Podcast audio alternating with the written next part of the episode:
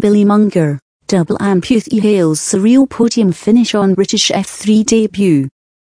Double amputee Billy Monger says his third place finish in the opening race of the British F3 Championship at Oulton Park was a bit surreal. Double amputee Billy Monger says his third place finish in the opening race of the British F3 Championship at Oulton Park was surreal.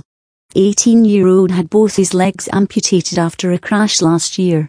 He was driving a specially adapted Tatuus Cosworth car, which has a throttle on its steering wheel and a single pedal for braking with his prosthetic leg. It's a bit surreal but an awesome feeling even to be back, he said. If you had told me that it'd have been on the podium first race of the year, I would probably have said you were lying to me. To get out there and prove I'm competitive is more than I could have ever have asked for. Monger, who was involved in a near-fatal crash while racing in Formula 4 at Donington Park last April, started fifth before earning a podium place on his debut. Linus Lundqvist won the race with Nicola Kjærgaard in second. Monger walked onto the podium to collect his trophy and received a rapturous reception.